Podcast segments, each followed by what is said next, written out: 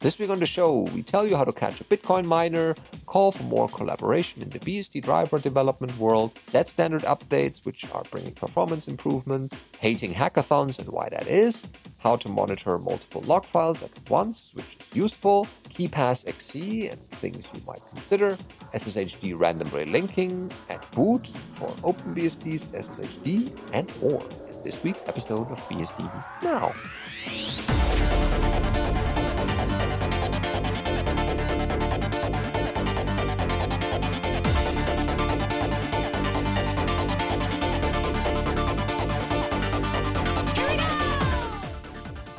BSD Now, episode 497, Random Relinking SSHD, recorded on the 15th of February 2023. This episode of BSD Now is brought to you by Tarsnap. Go to tarsnap.com/BSD Now to find online backup for truly paranoid people. And if you want to support this show in one way or the other, check out our Patreon page at patreon.com/BSD Now. And we thank you in advance for that.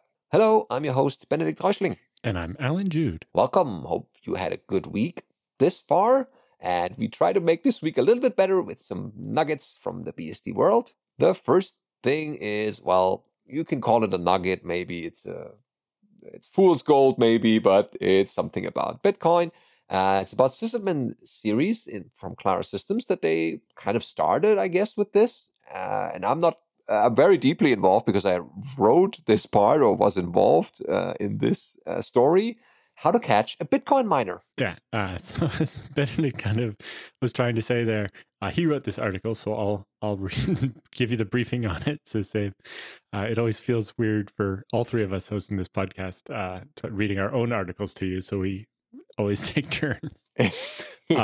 So yeah, as part of our ongoing sysadmin series focused on revealing the work that actually goes into administering IT infrastructure from all points of view, we're looking at some stories Benedikt has about people abusing shared resources. So when it comes to building a secure environment or troubleshooting issues, it's all part of the daily life of a sysadmin. So before we even start looking for the Bitcoin miner, we'll give you a little bit of background. So there's a series of systems that are set up with some NoSQL databases that students have SSH and VPN access to so that they can work on their assignments from home and be able to do learn how to use these databases and do big data processing. Of course, when we first start looking at this problem, we see some oddities in the amount of CPU being used. A monitor graph showing a big spike in CPU usage that isn't explained by the time of year or students doing things they're supposed to be. So figuring out what happened and how that was coming about is a big part of it. And then collecting evidence to make a case makes it almost like a whodunit Agatha Christie story. Yeah. So yeah, starting out several years ago, we were building an educational environment with a database lab of then, doing big data processing. The students are not given administrative access to the system because that would seldom go very well. But they could start and stop their databases and they could load their data from their home directory. These tasks were essential to compare the different NoSQL databases and get an idea of how to structure their data and get good performance. At the beginning of the semester, there's always a bit of a fluctuation in the number of students taking a course. Some drop out early, some join late, etc. Other students may or may not have taken these freshly open seats. And anyway, in this particular class, the fluctuation left an odd number of students. So one of the latecomers was assigned to a whole system to themselves. So then we get into the need for system monitoring and auditing. As the admin who set up these systems before the semester starts, Benedikt typically would visit the first two sessions of each group and make sure that everything was working for them. During these first labs, we assign students to the different systems and make sure they can log in and they have all the permissions they need and know how to use it. After that initial user setup, there's rarely a need to revisit the labs because most of the problems are resolved by either just emailing with the individual or something central that applies to everyone. So as a sysadmin, responsibilities include just making sure the systems are up and reachable, looking at metrics like CPU load and disk IO, making sure things are the way they're supposed to be, and processing and storing logs. But then, during the routine course of being a sysadmin, several weeks into the semester, Benedikt notices that there were, no major incidents, but one of these machines suddenly was using 100% of its CPU time all the time. So as looking through the graphs, notice something odd. One of these systems is completely pegged at 800% CPU usage. All 8 cores are fully taken up. Curious about the strange behavior, Benedikt looks at the weekly graph and noticed that this started all of a sudden at one particular time, and in particular, that all of this CPU time is in the nice category, meaning that it's user space application, it's not from the operating system, and that it's all been set to low priority. So digging into it a bit more, and one of the first things you run in that case is top, just to get an overview of what's going on. And at that point, Benedikt sees exactly what he wasn't expecting, which is a process called CPU miner using 799.2% of all CPU time. Dun, dun, dun.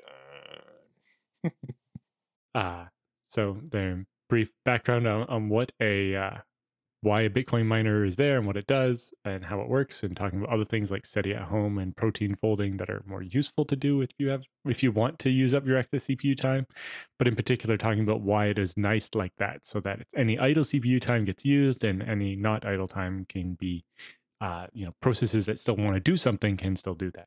So after this initial shock, the next step was to find out who is actually doing this. Was it someone who hacked into the system from the outside, or was it somebody, one of the students? We knew not long after the mining had started, started in calendar week 19 from the monitoring graphs, but we had no idea who had been running it. Fortunately, we did not have to search for very long, partly because top shows us which user was starting the application. All users in the university have uniquely identified by a login ID, and that was part of their setup. By digging through this, they knew who was suddenly doing it. So, in particular, Benedikt resisted the urge to just kill the process right away. As much as I like to. Adding a couple more seconds of CPU time wouldn't add up to anything. So, he looked at what to do next. Digging into the process, you can actually see where the Bitcoins were being sent to after they were being mined, and digging up more of that as well. He said the most detailed logs were to be found on the system itself, and they were intact, since there's no evidence of the root on the machine being compromised, but a particularly clever attacker might have been able to hide some tracks there. Looking at all the different factors and the evidence on the system, that was enough to convince us that the student was the true culprit, not just a patsy for an unknown attacker. And so, as part of the paperwork that every student does to get access to the system, they promise not to abuse IT systems in this way. Clearly, this is not part of a class assignment, and so this was a big no-no. Yeah, for reasons. Yeah, and so what about blocking the Bitcoin miner, the URL where the Bitcoin miner was trying to send stuff, to make sure that anybody else who does in the future wouldn't, at a minimum, wouldn't get their Bitcoins? Then killing the process that was running, and dealing with giving the user a good talking to. Yeah. And you might think, brouhaha, this will never happen on my system or in my network. Well, I thought the same thing. So be careful. Watch your systems. Look for unusual things, even if you don't expect them. Yeah. I have actually seen a machine get compromised via the lights out management system and have its GPU repurposed for Bitcoin mining. Mm-hmm. And so... this does actually, there are actually attackers doing this out in the wild as well. In this case, they had actually managed to compromise root via the console because they had the out-of-band management access. Yeah, and that could go unnoticed for weeks and months even. Yeah, although in this case, they broke the GPU driver in a way that set off the customer's alerting, and resulted in us looking at it right away and being like, nope, okay, this machine needs to be nuked from orbit and reset because somebody's been poking at it in a way they definitely shouldn't have been. Yeah, so cautionary tale. Hopefully you got something out of that. And thanks, Clara, for letting me have this kind of a, group therapy session this way. Let's look at FOSDEM, which has been like 2 weeks ago. Unfortunately, we couldn't get there, but I think there was a small group of BSD people there, and they even had a table of the FreeBSD Foundation.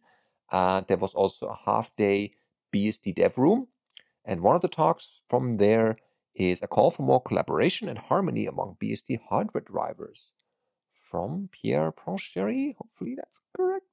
And the slides are up already, and maybe the videos by the time you watch this or listen to it.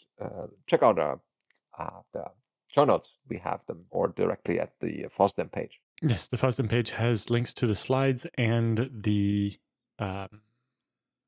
video. Oh, excellent. So you can watch the event if you couldn't make it.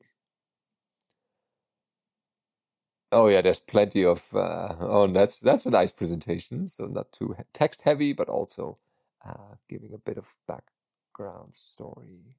Yeah, but in particular, they look at comparing a driver for like a FreeBSD driver versus the same driver from OpenBSD. Looking at, you know, they're originally somebody wrote this first for OpenBSD, and then it went to NetBSD, and then it got to FreeBSD. But you can see when we compare them, there's just a couple of lines that are different. Now, this include files called module.h instead of device.h, or, you know, I have kernel.h or system.h when we include, and then what the paths are when we include things like the interface for the USB device. And it's just the path is slightly different. All these little niggling things that mean it takes a bunch of work to move this driver between the different BSDs. Whereas if we could commonize this, more of the drivers would work without having to be moved left or right.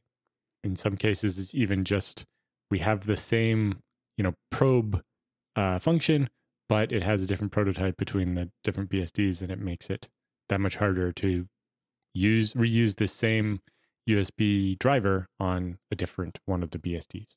Yeah, would be good to, you know, lessen the effort for everyone. Yeah, definitely good food for thought here. And don't forget to check out the other talks that were given at the BSD Dev Room. Yeah, and so in particular, it talks about the dream being, you know, having one common API for drivers across all the BSDs.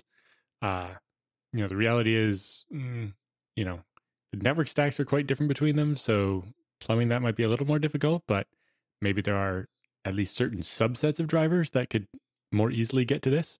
And, you know, ideally, I think there's a couple of categories that really could, and then maybe we could get closer with the others, because in particular, if you're thinking of something like a vendor making a driver, if they could get all the BSDs for the price of one, that might, you know, increase the chance that happens, as opposed to them being like, we did one already, that's it, or deciding not to do any at all. You know, things that could be done differently is looking at, you know, BSD specific versus driver specific chunks of code. One of the ways to look at this maybe is actually kind of what OpenZFS did is, you know, here's this directory has all the common code in it, and then there's an OS subdirectory with each OS is kind of glue code to be able to link that common code into their operating system, and just do as much as we can. In particular, looking at if we can commonize database things like PCI and USB device IDs and register names and values and driver names, so that, you know, the same USB device is called by the same name on the different BSDs would even be a start. So sharing some of these, you know, things that are just .h files and aren't that hard to commonize would at least be a start. Yeah, yeah. But yeah, we have all these common bits about POSIX to make sure the whole user lands are all compatible, but then we don't do anything for the kernel drivers, and maybe we should. Yeah, let's hope the BSDs don't diverge too much on this front, because they still do a lot of code sharing. And so, yeah, definitely that should be something discussed at a major BSD conference, again, maybe at BSDCan or EuroBSDCon, because it kind of affects every BSD. Yeah, and I think even just getting the PCI and USB device ID files commonized is not that big of an ask, and would be a start. Yeah, especially if people have these IDs, why not share them to just identify which hardware you have? Well, and I think also in particular, each of the BSDs already has this concept of kind of vendored code, stuff they brought in from other upstreams. And so maybe this ends up being just that the big list of device IDs lives in its own repo somewhere. Yeah, the common source that all the BSDs kind of maintain together and then pull into their own branches. and then it makes it easier to maintain for all of us. Yep, give and take. So next up, we have an article from our friend Vermiden, who's got printing on FreeBSD. He says, nothing compares more to the sense of power Unix sysadmins experience when they're able to print from the command line. He says, I kind of omitted this topic, printing, for quite a long time. I've been using FreeBSD in the corporate environment and still end up printing from a Windows VM on the network printers. They then forced me to use Windows anyway. At home, my wife always had a printer configured on her machine, so we just did it that way, and so on. I was also disappointed when I tried several years ago to capture a USB printer on FreeBSD, and it didn't work. Recently, I thought about messing around with this and seeing if we can't get the printer working. So this guy will focus on the two printers that he happens to have, an HP Color LaserJet 200 and a Samsung Black and White ML1915. The first being attached over the network with TCP/IP, and the Samsung being USB attached. I know when I bought my Samsung printer, I specifically opted for the network-based one because I knew that had the greatest chances of being able to print properly from FreeBSD. Because I can, if you send the stuff to it over the network, then it's less complicated than dealing with USB or anything else. And also just being in my house, there's a lot of computers and I want to be able to print from them all, and having it USB connected to one of them complicates that versus just it's on the LAN and anybody can print to it whenever they need. So he starts out by setting up cups and getting it configured, and then getting the HP working, and then getting the Samsung working. So he installs cups and cups filters and setting up DevFS rules so that the cups group will have access to all these devices. And then he sets his rc.conf to apply those DevFS rules. And now we see all the LTP and ULTP and UNLTP ports have the group cups applied to them so that anybody in the cups group can access those printers. So he looks in the user local etc cups and starts configuring the cups daemon, enable it in rc.conf and start the service. And you can see it listening on localhost. So then, since the Vermiden group is already in the right group, then we're able to print. So first we're going to try the network printer, the HP ColorJet. Before doing any steps or configuration on FreeBSD, we first need to connect the printer to the network. So they get that set up with an IP address, and then they can hit cups on their computer and add the printer. And it automatically discovered the HP LaserJet 200 color on our network, and they got it added up with its socket and all the settings. So once that was done, they picked the right driver to be able to talk to the printer, and it says the printer driver and raw queues are deprecated and ready to go. But now that they have that, they look in their user local etc cups ppd directory, and they see the new printer. They go to the status page in cups, and we can see that the printer is ready to go. So now to print some documents.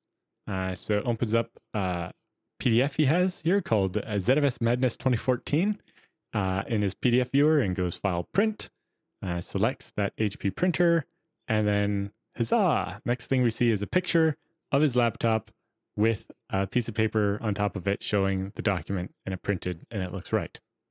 Woo! So next up, let's try the USB printer. So we got this Samsung ML1915 printer, and we need the PPD driver for it, which comes from this SPLIX package, which they installed. So now we see in user local share cups model Samsung ML1915, so we have the driver for it. So then they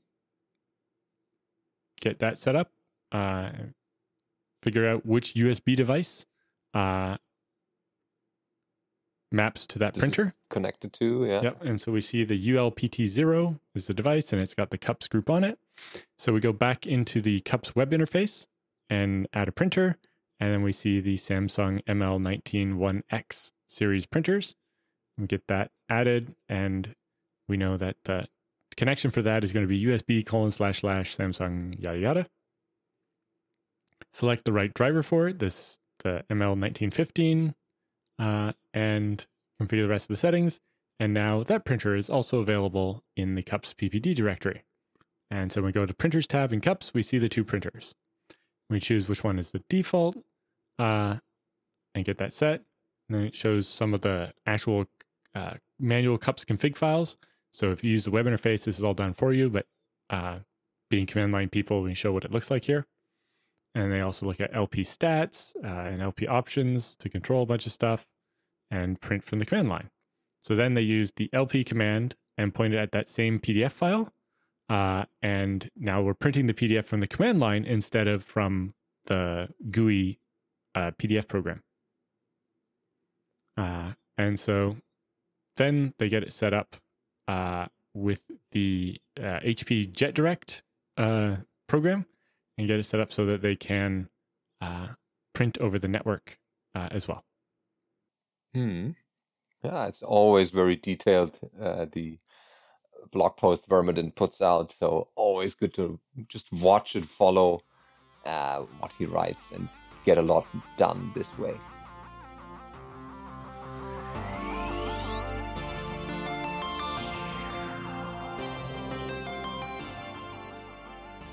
Oh, the next one also has Alan's name on it in the news roundup. We have Z standard updates for you, which I thought would be interesting to cover because that standard in ZFS is already amazing and also standalone as a compressor, decompressor utility. Well, and it turns out that it was actually me who did the update of FreeBSD's copy of Z-Standard to that version that just came out the other day after poking from Ed. So, yeah, talk about that. Yeah, this is about Z-Standard 1.5.4. Yeah. So the release notes for that, to begin with, there's various speed improvements. Looking at something like the Apple M1 Pro machine, we see that decompression went from 1370 megabytes a second to 1480, giving us a nice 8% improvement there. Or like a Galaxy S22 also saw decompression speed up by 4%.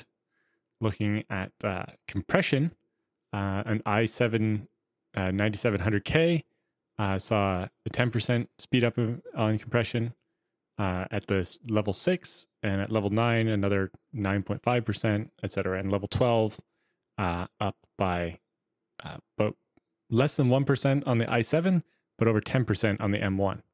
So lots of performance improvements there. And the dictionary compression went way up, like 20 to 30%.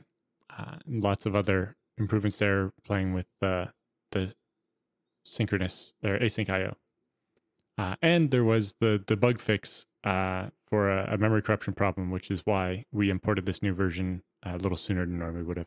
Oh yeah, I see. And oh so wow, it's all there. They have one in the MacBook Pro M1 from 465 megabytes per second to 875 megabytes, which is 115% improvement. That was in a very specific case. This is using async IO, and I think that had more to do probably with the NVMe or something in the disk than anything. Yeah, it's wow, a speed improvement without any hardware upgrade. Yeah, amazing.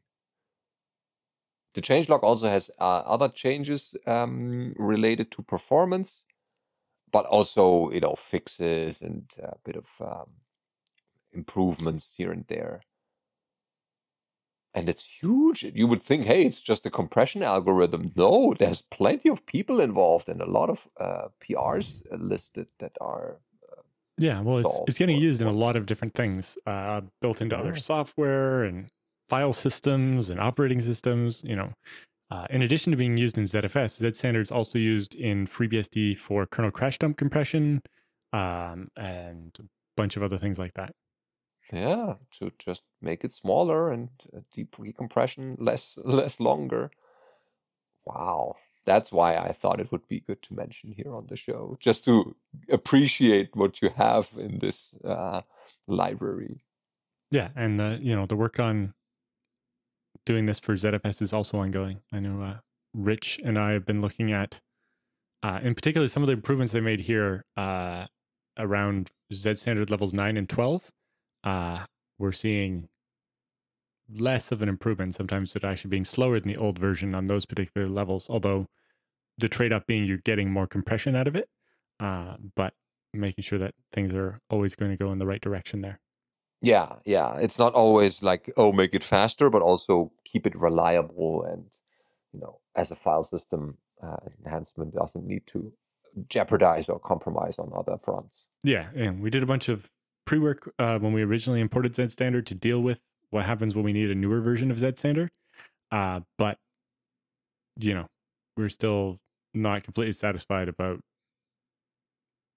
what our options are to avoid having to keep every old version of Zed Standard included in ZFS. And so we've not updated with every single point release at this point. Yeah, okay. That needs a bit more careful testing. And so I did a backport of the fix for the memory corruption thing to the older version that's built into ZFS. Oh, yeah, the individual bits that are not significant for performance, but our bug fixes in general. Well, not all of them, but the one that was all of them. Okay. The security problem. There was one that had a security problem, and so we definitely got that fixed. Yeah, that should be in there. Okay, all good. And we also have a article that I found would be interesting to cover, titled "I Hate Hackathons," which people would probably find, why? They are super cool and productive. It depends and all that. On the type of hackathon, which I think is, is the point of this article, actually. Yeah. So the preface reads, I'm not arguing that these atrocities happen everywhere. Rather, there are at least a few players in the market who are guilty of this sin by having hackathons be not what people envision. And so the author here has classified the hackathons in three types. The first is an internal corporate hackathon. These are the only open to internal employees of a particular company or a section inside the company. The second is an external corporate hackathon, which are open to the public, but participants must build around software provided by the corporate host. University hackathons also fall here. Yeah, well, and the third is... in that one, you know, the point of this hackathon is to... somebody builds something on whatever the company's or the university's product or framework or whatever is. Yeah. Good to distinguish that. And the third is no objective hackathons. Sometimes you might find hackathons without prizes, sponsors, or objectives. These are the best places to hack. Right. Well, I would say like what OpenBSD calls a hackathon is, you know, It has objectives, although everybody's free to work on whatever they want, kind of thing. Yeah, bring something or talk to people and then come up with a little project or whatever comes up. Yeah, and you know, some of it just, there's a bunch of different things that are all called hackathons and they are not necessarily the same thing. Yeah, they're kind of something else. And so they talk about, you know, what they are. Hackathons are a cheap way to prototype ideas. Depends on who's there, like product managers, software developers. So this has a lot of corporate touch on it, and that kind of sours the milk a little bit for this particular person. And I can see the dangers that come with that, even though there are also companies that run these well with everyone, you know, getting something out of it without the company benefiting too much, or at least having not a finished product at the end, but still providing something for the community. And there's a couple of memes in there and pictures that illustrate some of these issues they are talking about. So definitely give it a look. And next time you attend a hackathon, maybe you're aware of what's going on a bit earlier. Then one of the pages that I read every now and then, because it frequently gives updates, is sleeplessbeastie.eu, which is not a BSD-related website, but it has a couple of good Unix how-tos, and this particular one is not too Linux-specific, so I thought we'd mention it here. How to monitor multiple log files at once. Yep, this is a tool called Multitail. It really can be useful in multiple ways. I'll show you a couple of the different ones. So first, start by installing Multitail, and if you run multitail-h, it'll spit out the help. And so they do, you know, Multitail, follow all, and then have two different input files. And it's somewhat equivalent to just doing tail capital F on the two files. The difference being that Multitail is colorizing things a bit and being a bit smarter about how it does the two separate things. In this case, it's actually doing almost a split screen of the two files instead of mixing them together. Yeah, without having to run it in tmux or any other. Although you can also use the merge all option if you want the files to all be in one window instead. And you can also set colors for different files. So you can say, you know, merge all the lines from file 1, 2, and 3, but I want file 1 to be red and file 2 to be blue and so on. And you can actually easily see. And you can also use a command instead. So you can, you know, SSH to a host until its syslog file, and then a second host, and again, you know, split screen those or merge them with colors and all those things we just talked about. You can also have it apply filtering. So rather than trying to grep the output here, you can have the filtering be built in so that, you know, it still works when you're doing the split screen and so on. Yeah, so quite useful if you're watching a lot of logs or need to find something in there that occasionally scrolls through. So yeah, little nuggets like this are posted on Sleepless Beastie's notes. Then, something from Jan-Piet Mens' blog, Notes to Self, KeePassXC. So he writes, more and more frequently when I ask friends and family, people with mainly non-computing background, how they manage their passwords, their eyes cloud over, and I then feel the need to tell them that they ought to apply good password hygiene. Yeah, I tend to mansplain a lot. I found that little pun on mansplain and his last name to be amusing. So as much as he's been looking more deeply into KeePassXC as a multi-platform open source and very decent password manager. So he ran away from 1Password many years ago when, if he recalls correctly, forced cloud upon their users and also converted to a subscription model and settled for Enpass at the time. Aside from a number of UI quirks in Enpass, he's been happy enough with it and got all at the time when they had purchase model. Believed that meanwhile also changed to a subscription model. Want to be able to recommend a program which has a fixed price. Open source is fine. And the UI, which will hopefully remain somewhat consistent. And he thinks KeePassXC matches that requirement. And so he talks about creating the key file and running it through OpenSSL and creating a nice QR encoded picture as a QR code so you can scan this, have it available next time you need it. And then you can say, oh, how do I keep my KeePassXC database synchronized? In this case, he says to use either SyncThing, Dropbox, or a file share. And there is KeePassium for iOS and possibly also for other apps such as KeePass DX and KeePass to Android, so that they are also available on mobile devices. I know some people also using the Google Drive functionality to keep the database synchronized between a number of computers. Oh yeah, good to have a separate copy on a different machine, just in case. Well, in this case, it's using the Google Drive to keep it in sync across all their machines. So when they add a password on machine one, they can then later use it on machine two. Yeah, that's good. And that's what these things are for, right? Keeping passwords secure and available on other. Yeah, and SyncThing is basically a self-hosted version of that. Yeah, and so it shows a little bit of the UI. Talks about the SSH agent, which also implements, KeePassXC implements. And there's a section about TOTP for time-based one-time passwords, which are also good to have available. And yeah, good introduction. Thank you, Jan-Piet. Hopefully you're well recovering, and hopefully I'll see you next time at one of the BSD conferences or any other conference around the world. Yeah, I've played with Bitwarden a bit. It looked pretty good as far as being able to host it yourself and so on.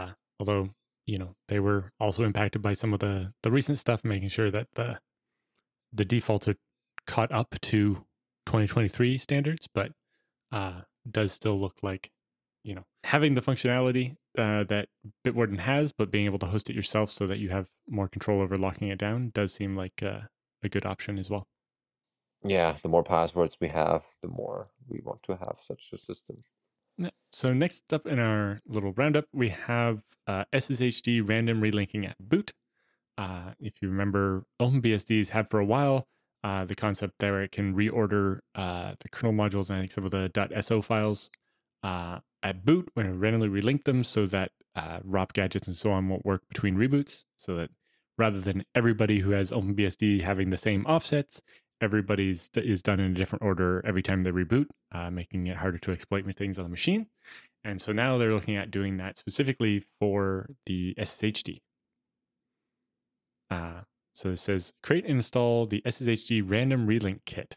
So these makefile changes are concatenated for reuse, which hopefully won't be too fragile.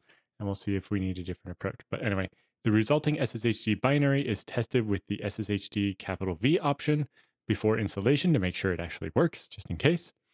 As the binary layout is now semi-unknown, meaning relative fixed and gadget offsets are not precisely known, changing the file system permissions to 511 to prevent what I call logged in BROP. So someone who has access to the system won't be able to read the binary and figure out where the offsets are. I have an idea for improving this further, but this is just the first step. And then they have processed the SSHD random relink kit. If it is found, SSHD's text segment is now garbled, and in the future, the execute-only universe, you'll have very poor success in downloading it or libc and knowing where the gadgets are. Good. Always having a better way of keeping SSHD more secure than it already is. BSD Now is sponsored by Tarsnap. Everyone needs backups, and Tarsnap ensures that your backups are not only safe, but also secure. Your data is encrypted on your device before being sent to the cloud, so that only you have the ability to read your data. Tarsnap takes your data and works out what data is duplicated so that bandwidth can be saved. It then assembles your data into compressed blocks, encrypts them with your local private key that never leaves your system, and then uploads those encrypted blocks to the cloud. So even if someone is able to obtain your backed up data in the cloud, they will not be able to decrypt it and access your files. Tarsnap is easy to use. If you can use Tar, then you can use Tarsnap. Tarsnap is prepaid, so you never have to worry about an unexpected bill. Tarsnap is fully open source, allowing you to inspect the code to make sure it does what we say it does. Tarsnap also does bug bounties if you can find errors in the code. With clients on all major platforms, there's no excuse to not have good backups. Go to tarsnap.com to learn more.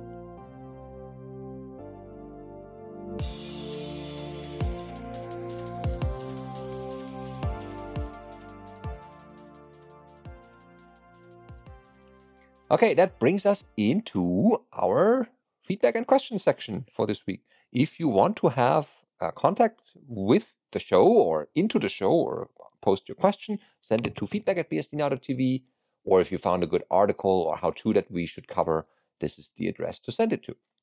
The first this week is Nelson with an AIX-related thing. The TUHS, which is the Unix Heritage Society, I have to remind myself every time, after our nice interview a while back with Warren Toomey. The TUHS list today has a long stream of letters about the moving of AIX to maintenance mode. A good bit of the discussions touches the FreeBSD and other members of the BSD family, and thus might be worth a note in the BSD Now podcast, which you just got. The archives are linked at tuhs.org, and thanks for keeping these excellent podcasts going. Thank you. Yeah, check out mini.tuhs.org and the particular section about AIX, which is mentioned here. Yeah, it's often something that comes up when one of the older commercial Unixes goes into maintenance mode. It's like, well, with open source, we have something that's probably the closest you're going to get, and it's still going, and it's supported, and modern software actually works on it, and it's probably what you want to go to if you need to get off AIX. Oh, yeah. One way or the other, you have to do this sooner rather than later.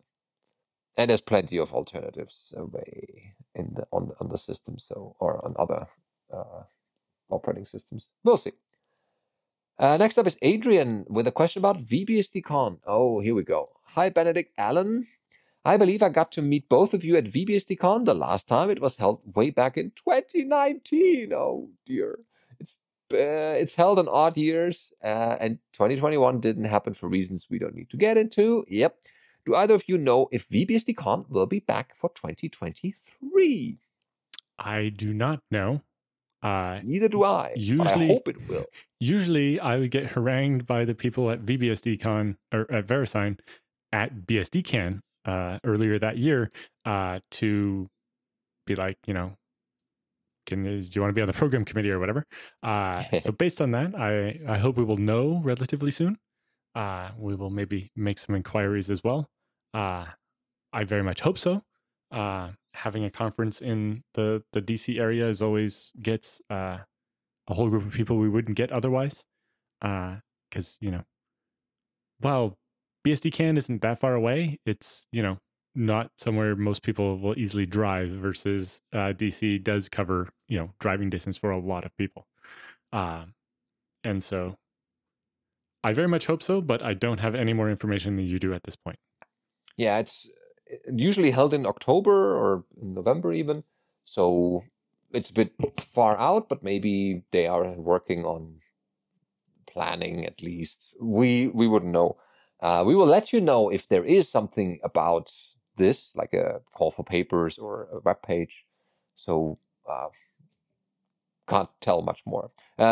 It still continues the message. It's a great conference, always a lot of fun. Since it's always Northern Virginia, it's driving distance, expensive, and dearly missed. Yep. Keep the great shows coming. Thank you. As an old timer that gets paid for what I learned using BSD, but not to work on BSD, they are my connection, what's happening in the greater BSD community, plus this podcast, of course. Thanks, Adrian. Yeah, good. Would be nice to meet you again. Indeed. And others. And yeah, people are really back into the conference circle. They want to meet again, and it's really been a long time. I'm certainly looking forward to a lot more happenings and gatherings. Yeah, that pretty much covers everything we had for you today in this episode. Remember, next week there will be another one. And until then, take care, be well, and let us know if something comes up in the BSD space that we may have missed to feedback@bsdnow.tv.